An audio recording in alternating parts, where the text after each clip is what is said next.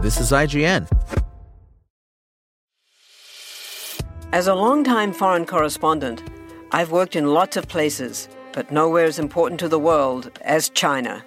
I'm Jane Perlez, former Beijing bureau chief for The New York Times. Join me on my new podcast, Face Off, U S versus China, where I'll take you behind the scenes in the tumultuous U S China relationship. Find Face Off wherever you get your podcasts.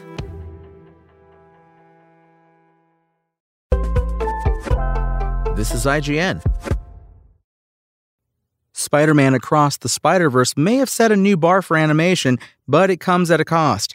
In a new report from Vulture, four animators who left the project described particularly difficult working conditions on the project, with numerous revisions as well as eleven-hour days, seven days a week.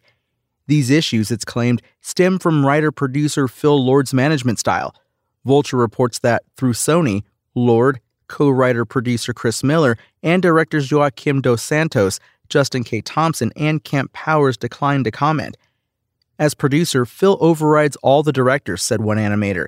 They are obviously in charge of directing, but if Phil has a note that contradicts their note, his note takes precedence. They have to do what Phil says, so there were constant changes and cuts. With Phil Lord, nothing is ever final or approved. Nothing was really set in stone. Nothing was ever done.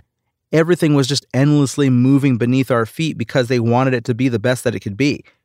According to the animators, Dos Santos, Thomas, and Powers were overshadowed by Lord, who sought final approval on every sequence in the movie. His longtime partner, Miller, was said to be absent for much of the production. Lord and Miller are renowned in the world of animation for their box office hits, including Cloudy with a Chance of Meatballs and The Lego Movie. However, when it comes to the Spider-Verse at least, Lord is reported to have struggled to conceptualize three D sequences during the early planning stages, preferring to edit fully rendered work instead.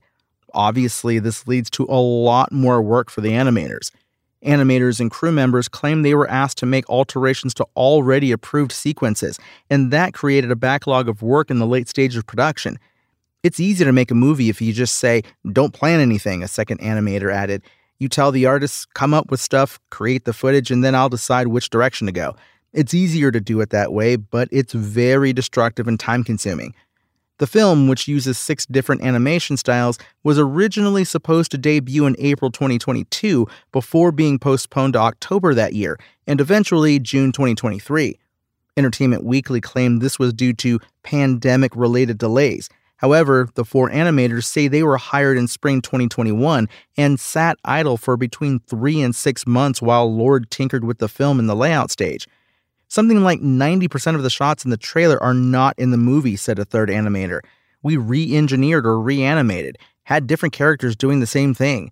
It was purely a sequence of cool ideas they made us slap together while they rested the production.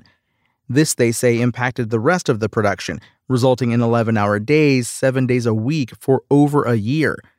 Sony Pictures disputes these claims, including those about Lord's management style. Former Sony chairperson Amy Pascal, who remains a producer on Spider-Man projects, says that it's unsurprising that over one hundred animators left the project, considering that it used over one thousand animators to bring thousands of Spider-People to the big screen. Pascal does admit that the film experienced major overhauls to narrative and visuals. It really does happen on every film, said Executive Vice President and General Manager of Sony Pictures ImageWorks, Michelle Grady.